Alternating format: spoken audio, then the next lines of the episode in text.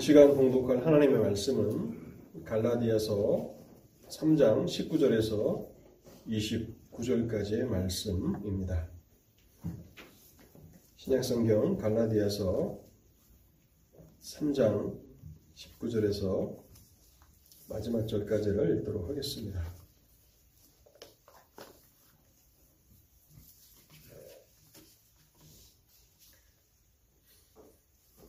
그런즉 율법은 무엇이냐?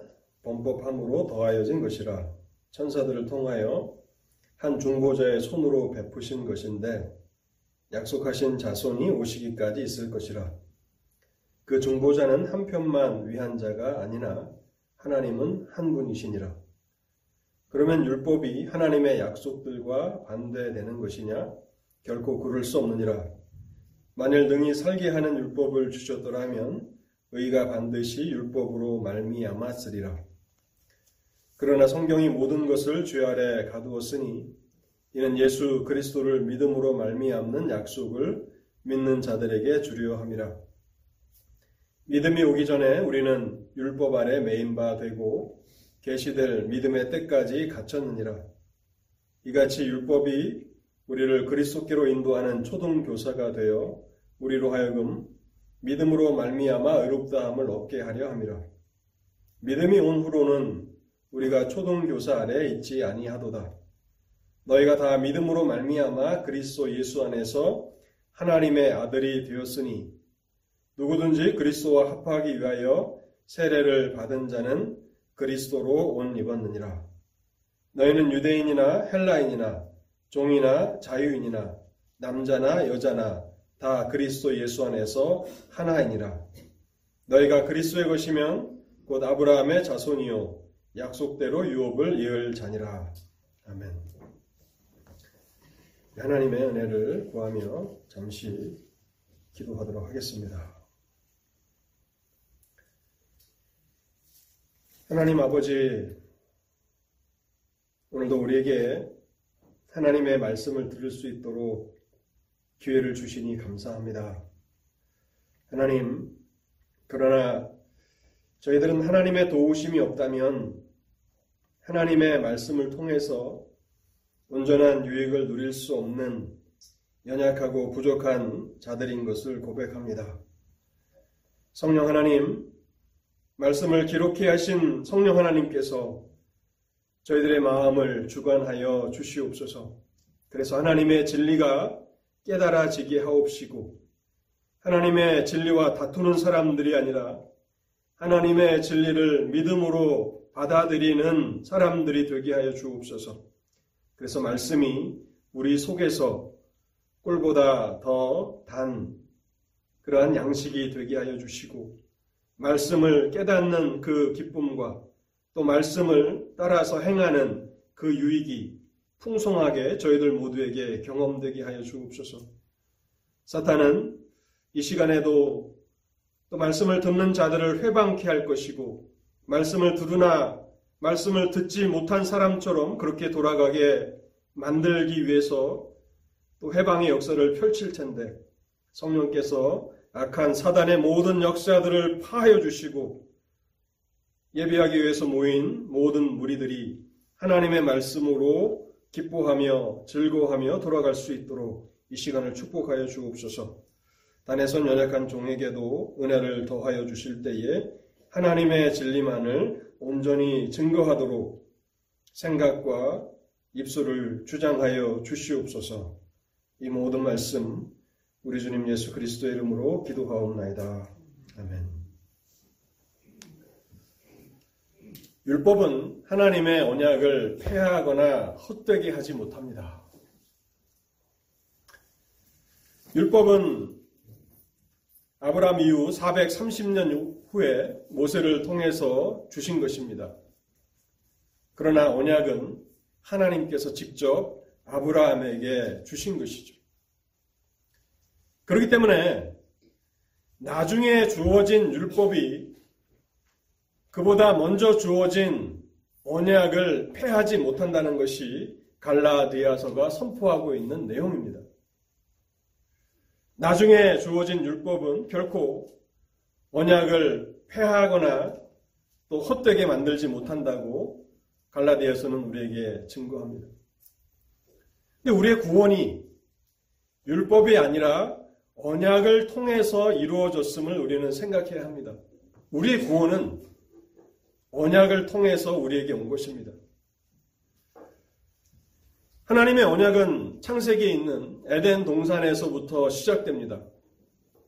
하나님께서 인류의 조상 아담과 그곳에서 언약을 맺으셨습니다.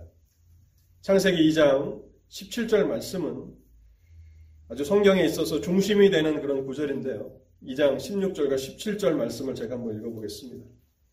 여호와 하나님이 그 사람에게 명하여 이르시되 동산 각종 나무의 열매는 내가 임의로 먹되 선악을 알게 하는 나무의 열매는 먹지 말라. 내가 먹는 날에는 반드시 죽으리라 하시니라. 하나님께서 아담과 언약을 맺으십니다. 내가 그만 이 선악과를 먹는 날에는 너는 반드시 죽을 것이라. 물론 여기에는 긍정적인 또 적극적인 그런 언약의 측면을 설명하고 있지만 설명하고 있지는 않지만 2장 17절 말씀을 곰곰이 생각해 보면 하나님의 말씀에 순종한다면 아담은 결코 죽지 않을 것이라는 결론을 누구나가 다 쉽게 추론해낼 수 있는 것입니다. 하나님께서는 아담과 하와에게 그들의 순종을 조건으로 영원한 생명을 약속하셨습니다. 이것을 우리는 행위 언약이라고 부릅니다. 행위 언약. 하나님은 아담과 하와에게 완전한 순종을 요구하셨습니다. 이 조건이 충족되지 않는다면 그 누구도 영생을 얻거나 하나님 나라에 들어갈 수 없습니다. 어떤 사람의 구원이든지 간에 그 구원을 받을 수 있는 유일한 방법은 완전한 순종을 통해서 이루어지는 것입니다.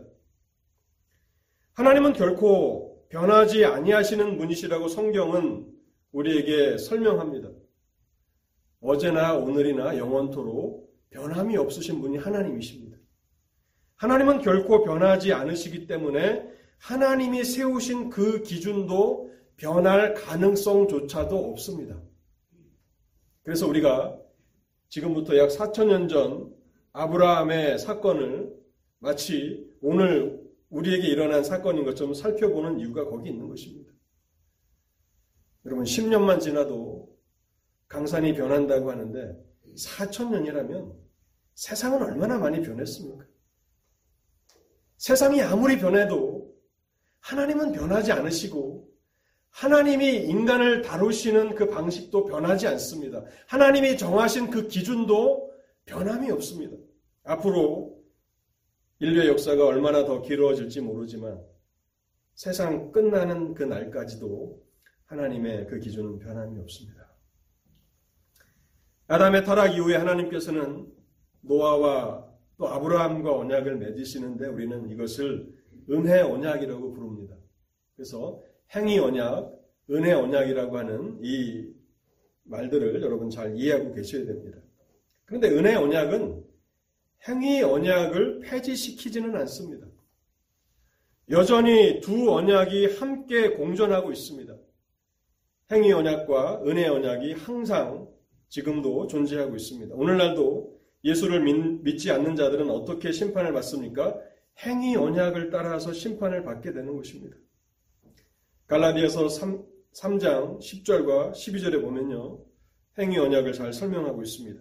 누구든지 율법책에 기록된 대로 모든 일을 항상 행하지 아니하는 자는 저주 아래 있는 자라 하였습니다.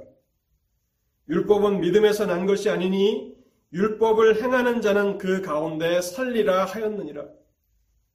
만일 하나님께서 요구하시는 이 율법의 요구를 잘 지킨다면 그 사람은 살리라고 말씀하십니다. 이것이 행위 언약입니다.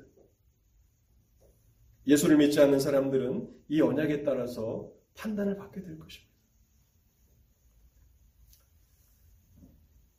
그러나 예수를 믿는 사람들은 이제 은혜 언약에서 이 은혜 언약을 통해서 하나님께서 우리를 다루시는데요. 이 은혜 언약에서 순종의 의무가 사라진 것은 아닙니다. 행위 언약에 있었던 그 순종의 의무가 은혜 언약에서는 사라진 것이 아닙니다. 오히려 하나님께서는 우리를 위해서 율법을 완전하게 순종할 대리인을 주시겠다는 약속을 하시는데 이것이 행위 언약과 은혜 언약의 차이입니다. 하나님께서는 자신의 사랑하시는 독생자를 이 세상에 보내시겠다고 약속하십니다. 창세기 3장에 보면 하나님이 여자의 후손에 대한 약속을 주시지 않습니까? 아담이 타락한 이후에 하나님께서는 자신의 독생자를 이 세상에 보내시겠다고 말씀하십니다. 그리고 그 약속하신 대로 독생자를 세상에 보내셨고 율법 아래 나게 하셨습니다. 그 이유가 어디 있습니까? 우리를 대신해서 율법의 완전한 순종을 이루시기 위한 것입니다.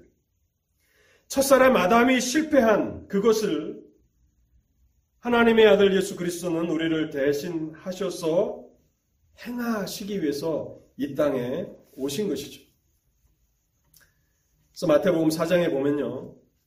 예수님께서 공생애를 시작하실 때에 광야에서 마귀에게 시험을 받으십니다. 마귀에게 시험을 받으시나, 받으셨으나, 그러나 우리 주님은 마귀의 시험을 이기셨습니다. 다시 창세기의 역사를 써 내려가시는 것입니다. 아담이 실패한 그 지점에서 하나님의 아들 예수 그리스도는 다시 시작하는데 아담이 실패한 것을 두 번째 아담 되시는 예수 그리스도는 이기시고 승리하셨음을 마태복음은 증거하면서 주님의 사역을 우리에게 계속 설명하고 있는 것입니다. 주님의 순종의 삶의 전, 절정은 십자가입니다. 빌립보서 2장 5절과 8절을 읽어보겠습니다. 너희 안에 이 마음을 품으라 곧 그리스도 예수의 마음이니 사람의 모양으로 나타나사 자기를 낮추시고 죽기까지 복종하셨으니 곧 십자가에 죽으심이라.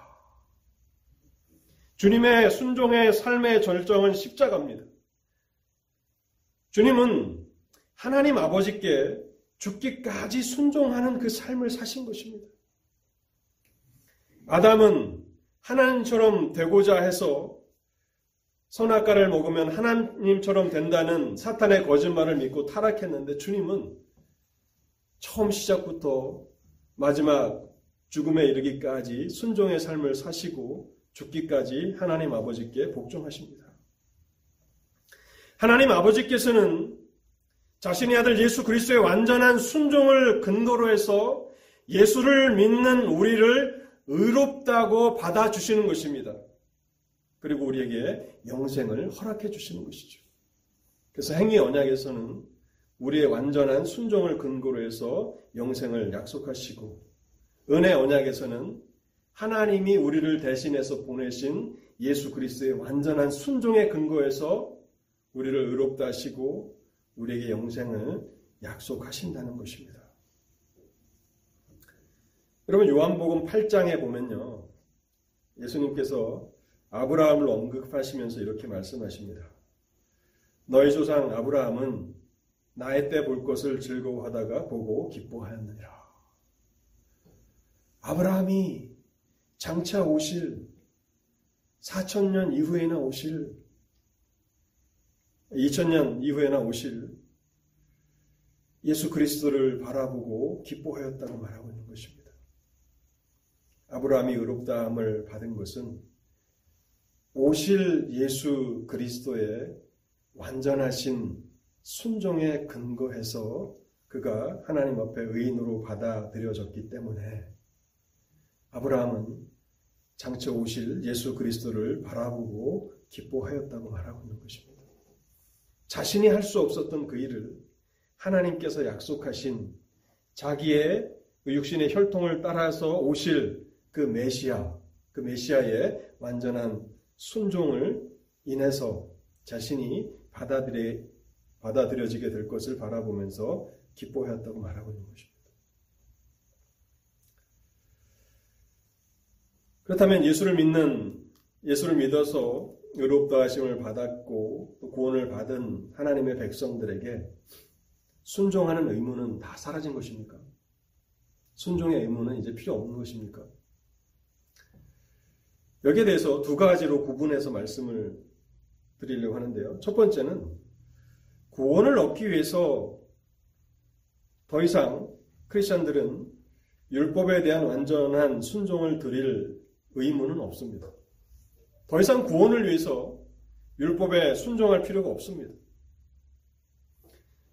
만일 구원을 위해서 율법에 순종해야 된다고 가르친다면 그것은 율법주의입니다. 그런데 구원 이후에 하나님을 기쁘시게 하려고 우리는 자발적으로 순종하는 삶을 살아야 함을 깨닫게 됩니다. 그러니까 우리가 하나님 앞에 순종하는 것은 구원을 얻기 위한 것이 아니라 하나님을 기쁘시게 하려고 자발적으로 순종하며 살아가는 것입니다. 그래서 거룩하게 살라, 말씀을 따라서 살라 하는 것은 여러분 자신을 구원하기 위해서 그렇게 순종하면서 살라 하는 것이 아닙니다. 그 길이 하나님의 그 기준을 충족시키기 위해서 우리가 힘쓰는 그 삶이 하나님을 기쁘시게 하는 삶이기 때문에 우리는 그렇게 살아야 한다는 것입니다. 우리는 예수 그리스도의 순종의 삶을 보면서 하나님 아버지께 죽기까지 순종하신 그리스도의 순종의 삶이 하나님을 얼마나 기쁘시게 하는 삶이었음을 깨달아야 합니다. 주님께서 세례를 받으실 때에, 세례 요한에게 세례를 받으실 때에 하늘로부터의 음성이 있었습니다. 그 음성에 뭐라고 말씀하십니까? 이는 내 사랑하는 아들이요, 내 기뻐하는 자라. 변화산에도, 변화산에서도 동일한 음성이 있지 않았습니까? 하나님이 기뻐하시는 사람, 하나님이 사랑하시는 사람, 그 분의 삶은 순종의 삶이었다는 것입니다. 그래서 하나님께 대한 순종이 하나님을 기쁘시게 하는 것이고 또한 동시에 그 삶은 우리에게 가장 유익한 삶이라는 것을 예수 그리스도의 순종의 삶은 우리에게 증거해 줍니다. 그런데 마귀는 어떻습니까? 아담이 하나님 앞에 순종하는 것을 못마땅하게 여기고 그로 하여금 타락하게 했던 이 마귀는 순종은 굴종적인 것이라고 그렇게 순종의 삶을 비난합니다. 사탄은 에덴 동산에서부터 시작해서 지금까지 온 인류를 향해서 하나님 앞에 순종하지 말라. 불순종하는 것이 유익된 삶이고 불순종이 진정한 자유라고 하는 이 거짓말을 퍼뜨리는데 사력을 다하고 있습니다. 여러분들이 맥체인 성경 읽기표를 따라서 성경을 읽어 나가신다면 창세기를 다 끝내셨을 텐데요. 창세기 48장에 보면 야곱의 그 삶의 어떤 절정이라고 여겨지는 그런 모습이 나타납니다. 48장에 보면 야곱이 이제 그 요셉을 만난 이후에 요셉의 두 아들 에브라임과 문하스를 축복하는 장면이 나오는데요. 23년 만에 아들 요셉을 만났고 또 요셉의 두 아들을 만나니 그 기쁨과 감격이 얼마나 컸겠습니까? 그래서 요셉이 자기 두 아들 문하세와 에브라임을 아버지 야곱에게 축복을 받게 하려고 아버지 야곱의 그 오른손에는 큰 아들 문하세를 작은 아 왼손에는 작은 아들 문하세를 이렇게 축복하게 하려고 이렇게 그 두 아들을 데리고 나아갑니다. 그런데 아버지가 갑자기 팔을 바꿉니다.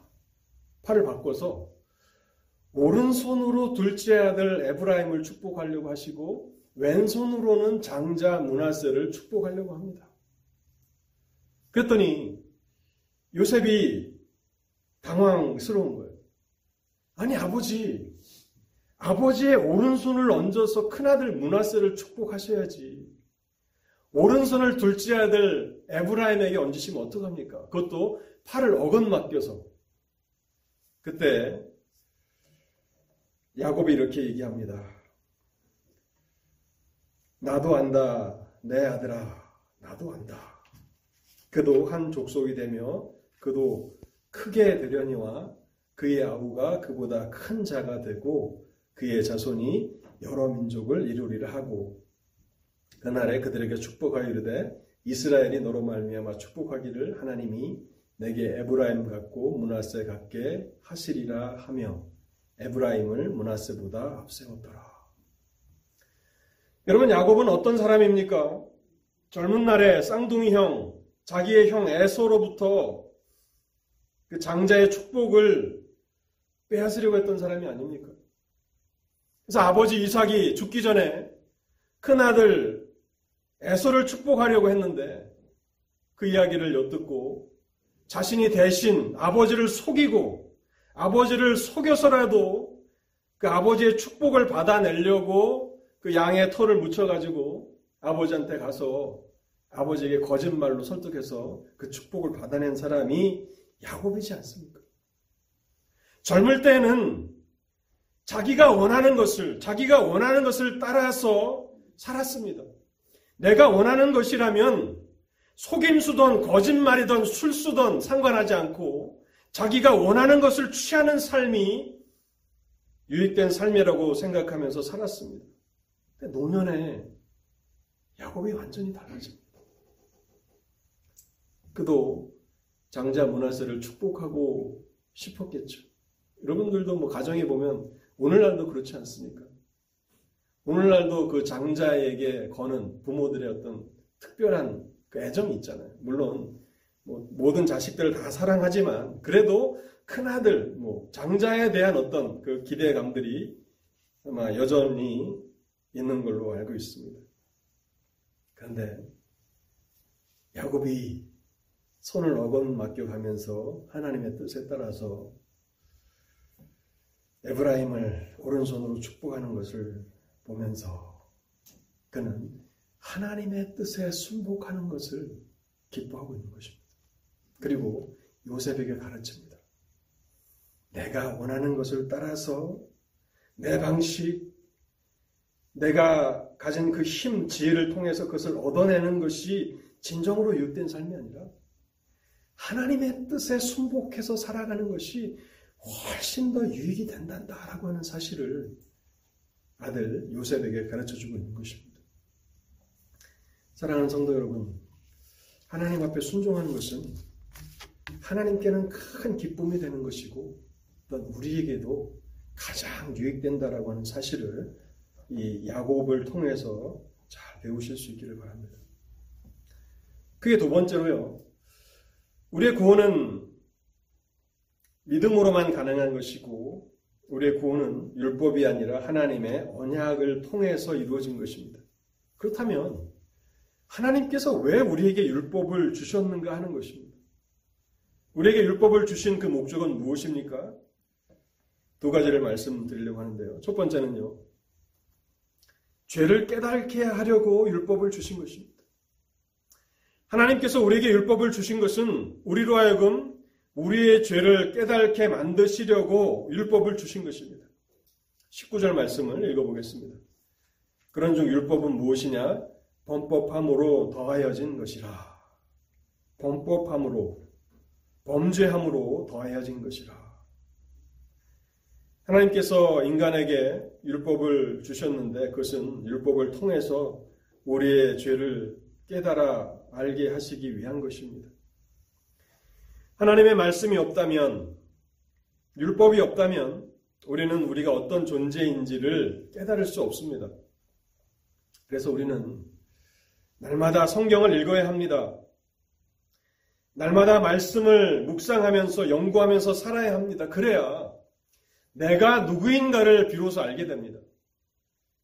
성경은요, 하나님이 어떤 분이신가에 대한 지식을 우리에게 전달해 주고요. 또 하나님이 우리에게 요구하시는 것이 무엇인가를 전달해 주는 책입니다. 소율의 문답이라고 해서 어린 아이들에게 이렇게 성경의 기본적인 교리를 가르치는 책이 있지 않습니까? 소율의 문답 제 3문에 보면 이러한 질문이 나타납니다. 성경이 우리에게 중점적으로 가르치는 것은 무엇입니까? 성경이 주로 우리에게 가르치는 것이 무엇입니까? 두 가지 답을 이곳에서 하고 있는데요.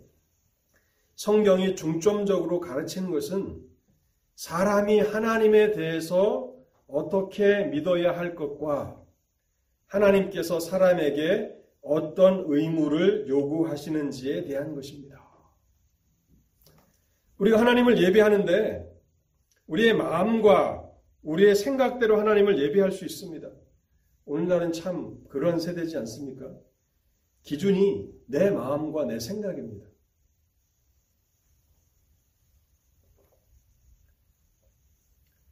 그래서 마치 목사가 모든 것을 다 자기 마음대로 하는 것처럼 이렇게 와서 이렇게 합시다, 저렇게 합시다, 이렇게 제안들을 하시는 분들이 종종 있으세요.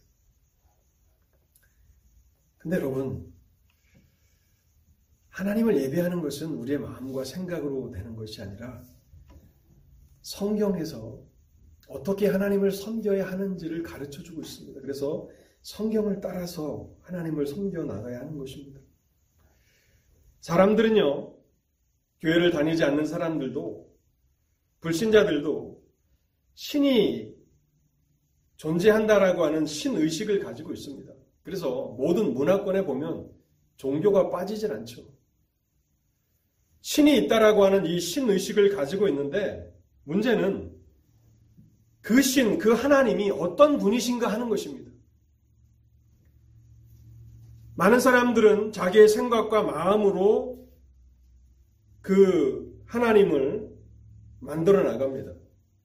하나님은 이런 분이실 거야. 이런 분이셔야 해. 라고 그 기준을 또 정의를 자기 마음과 생각으로 그렇게 만들어서 하나님을 섬기려고 합니다. 근데 여러분, 그것은 가장 어리석은 일입니다. 자기 마음과 생각으로 만들어낸 신이 어찌 실제 우리를 창조하신 온 우주를 다스리시는 하나님이시겠습니까? 하나님께서 왜 선지자들을 보내시고 왜 성경을 우리에게 주십니까? 왜 교회에서 신앙생활에 있어서 성경은 중요한 것입니까? 하나님이 하나님 자신을 알리시기 위해서 주신 책이 성경입니다.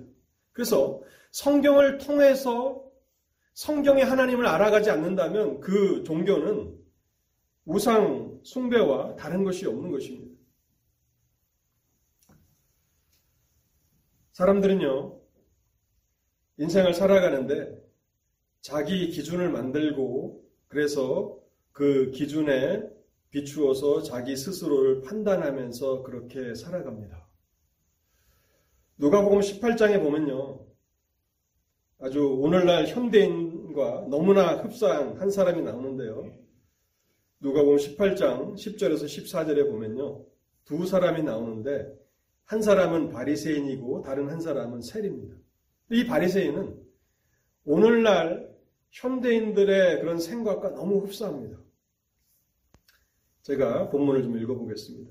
두 사람이 기도하러 성전에 올라가니 하나는 바리새인이요 하나는 세리라.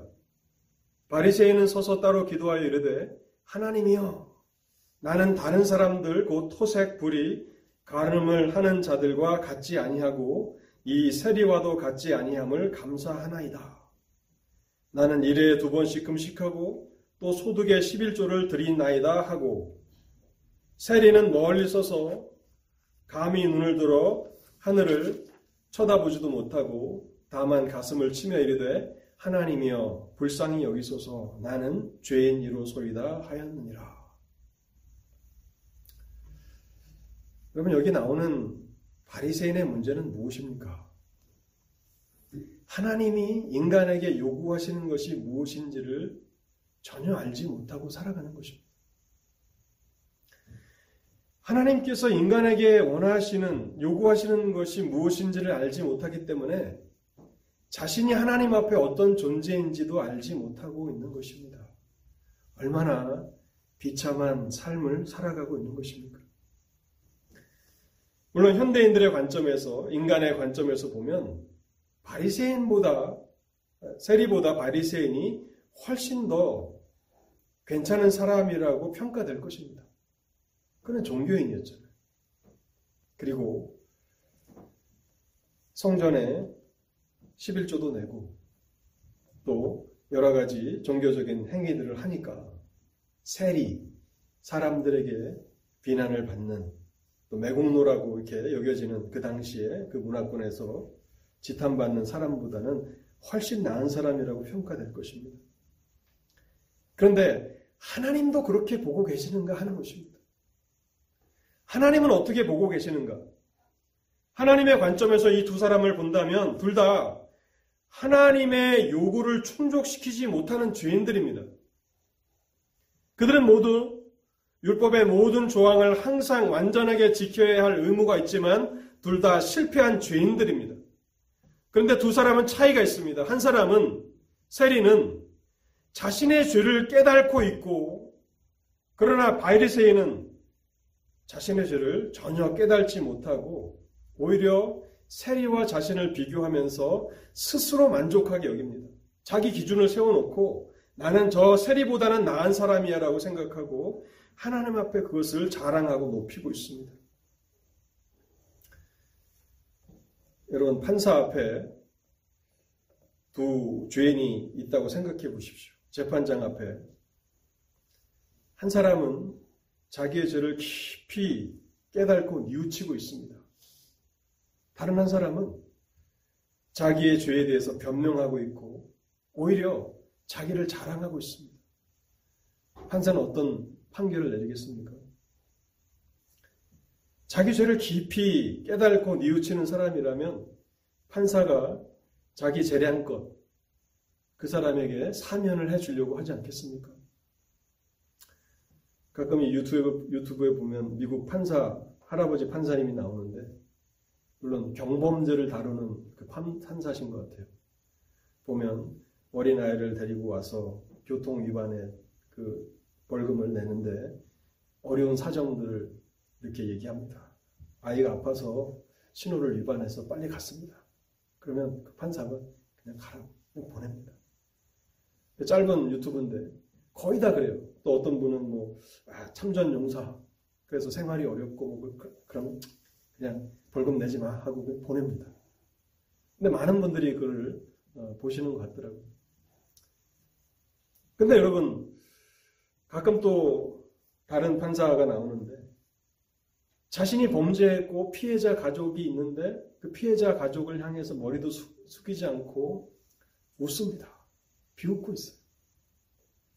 판사가 화가 나서 자기가 법에 따라서 할 수 있는 최고 형량을 부여합니다.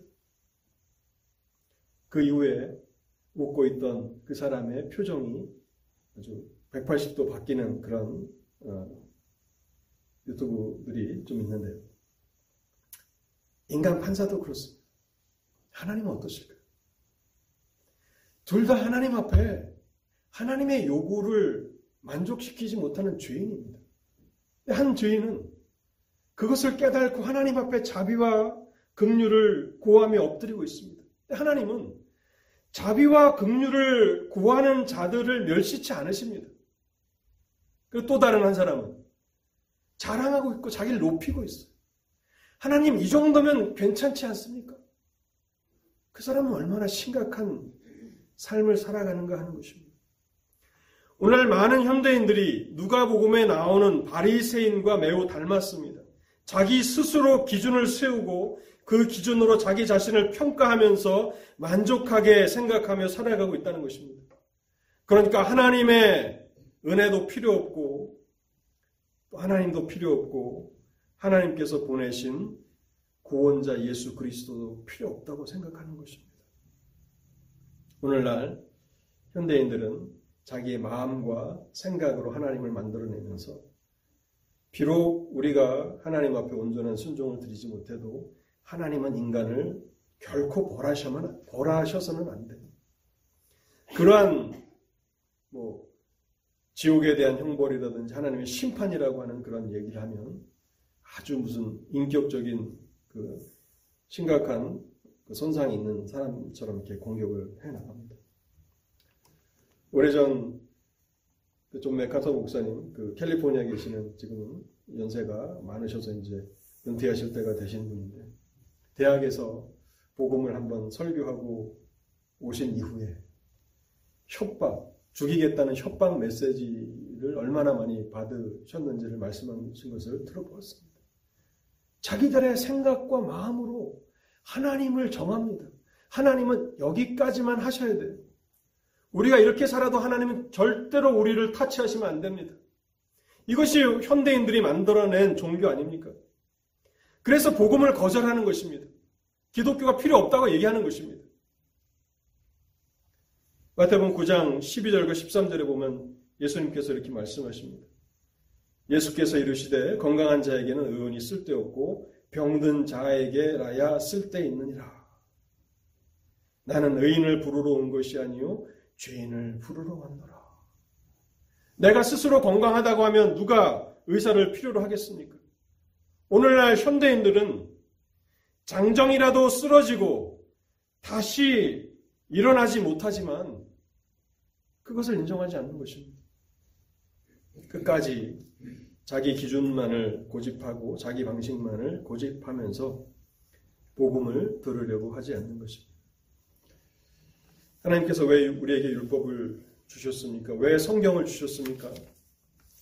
이 성경을 통해서 우리가 하나님 앞에 어떠한 존재인지를 깨달으라고 주신 것입니다. 본문 22절을 보시기 바랍니다. 그러나 성경이 모든 것을 죄 아래 가두었으니 하나님의 말씀을 정직함으로 읽어보십시오. 그저 건성으로 읽지 말고 마음을 열고 하나님의 말씀을 읽어 나가 보십시오.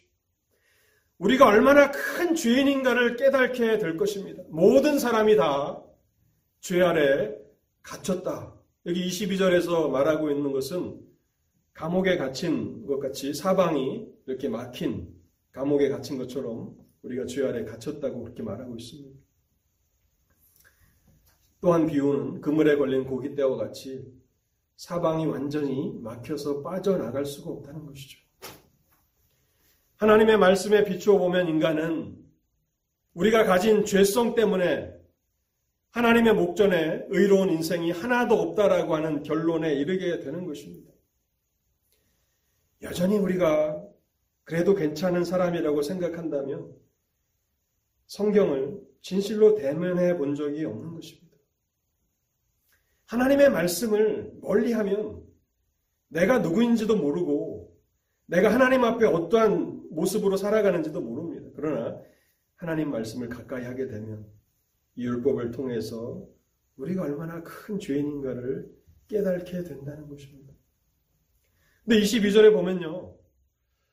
하나님께서 율법을 주셔서 우리 모두를 다 정죄하시고 심판하시기 위해서 이 율법을 주신 것이 아님을 말씀합니다. 22절 하반절을 보십시오. 이는 예수 그리스도를 믿음으로 말미암는 약속을 믿는 자들에게 주려 함이라.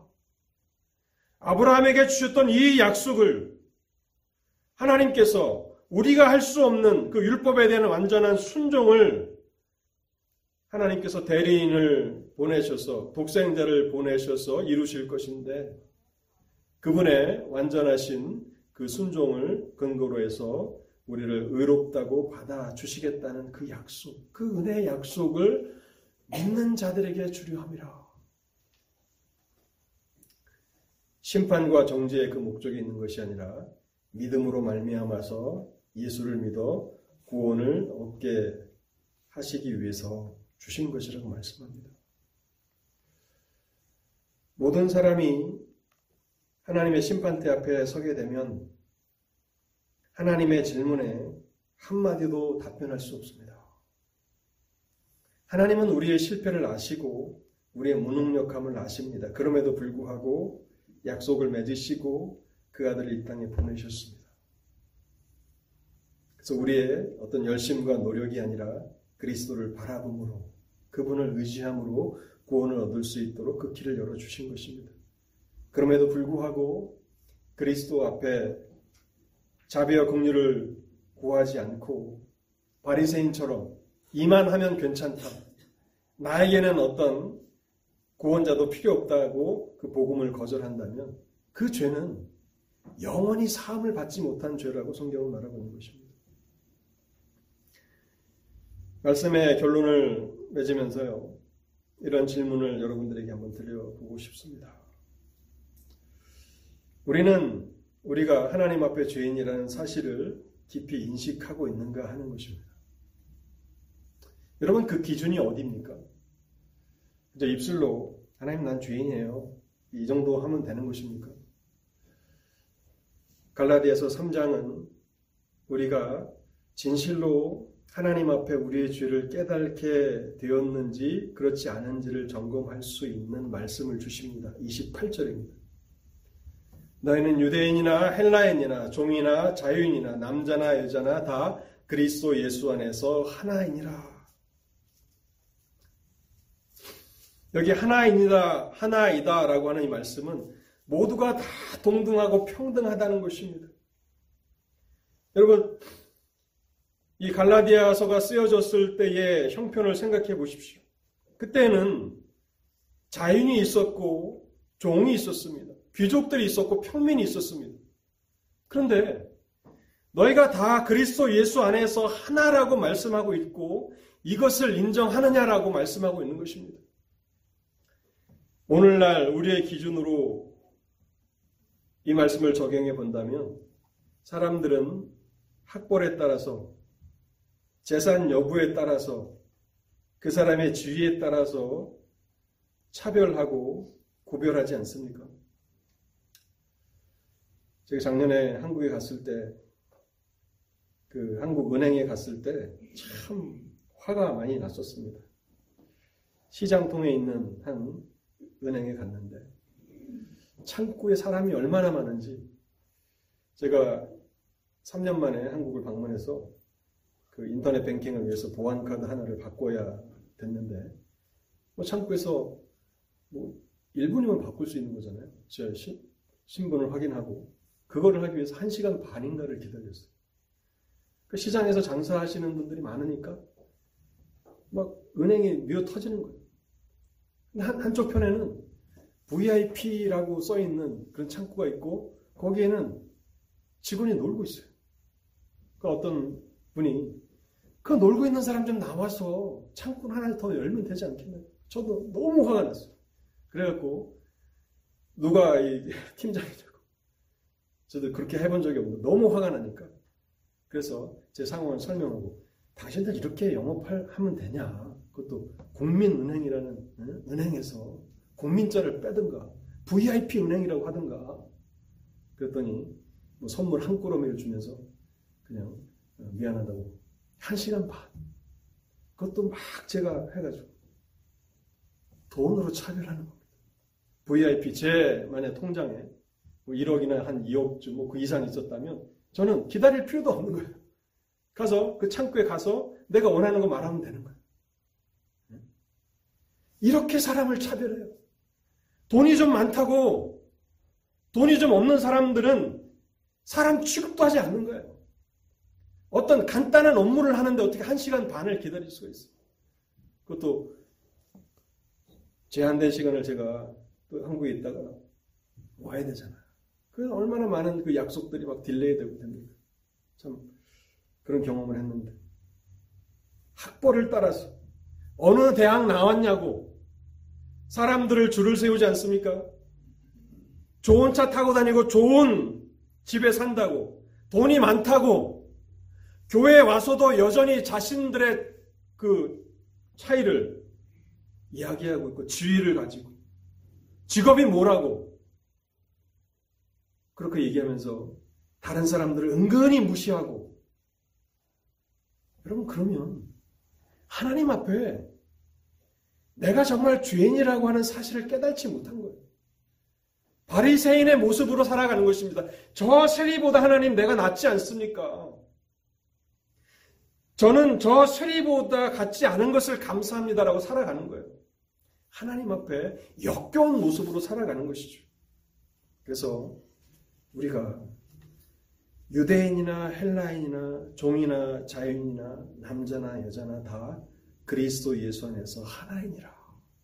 우리가 마음으로 이것을 인정하느냐는 것입니다. 나보다 훨씬 배우지 못했고 사회적 지위하고도 지위를 따지면 비교도 안 되고 가난하고 헐벗고 그런 사람이라도 그가 예수를 믿는 사람이라면 나와 동일한 위치에 있는 사람이고 형제고 아무것도 그 사람에게 자랑할 것이 없다고 내가 인정하는가 하는 것입니다. 오직 하나님만이 유일한 차이를 하나님을 믿는 그 믿음만이 유일한 차이를 나타내는가? 그 사람들 이렇게 갈라디아 3장은 결론을 쓰고 있습니다. 하나님의 아들들이라고 26절에 보면요. 너희가 다 믿음으로 말미암아 그리스도 예수 안에서 하나님의 아들들이 되었으니 이 사람들이 하나님의 아들들입니다. 이것을 인정하는 사람들이 진정한 성도입니다. 27절에 보면 뭐라고 쓰고 있습니까?